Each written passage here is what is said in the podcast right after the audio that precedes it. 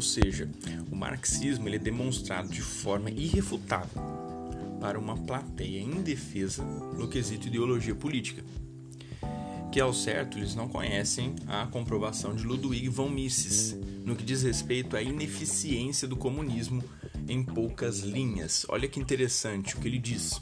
O socialismo tentou substituir bilhões de decisões individuais feitas por consumidores soberanos no mercado por um planejamento econômico racional, feito por uma comissão de iluminados investida do poder de determinar tudo o que seria produzido e consumido, e quando, como e por quem se daria a produção e o consumo.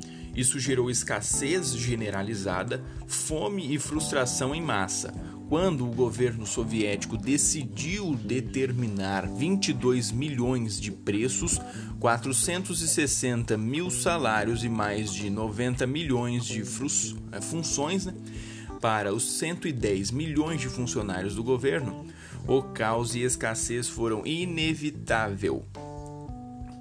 Foram o inevitável resultado o Estado socialista destruiu a ética inerente ao trabalho, privou as pessoas da oportunidade da iniciativa de empreender e difundiu amplamente um, uma mentalidade assistencialista.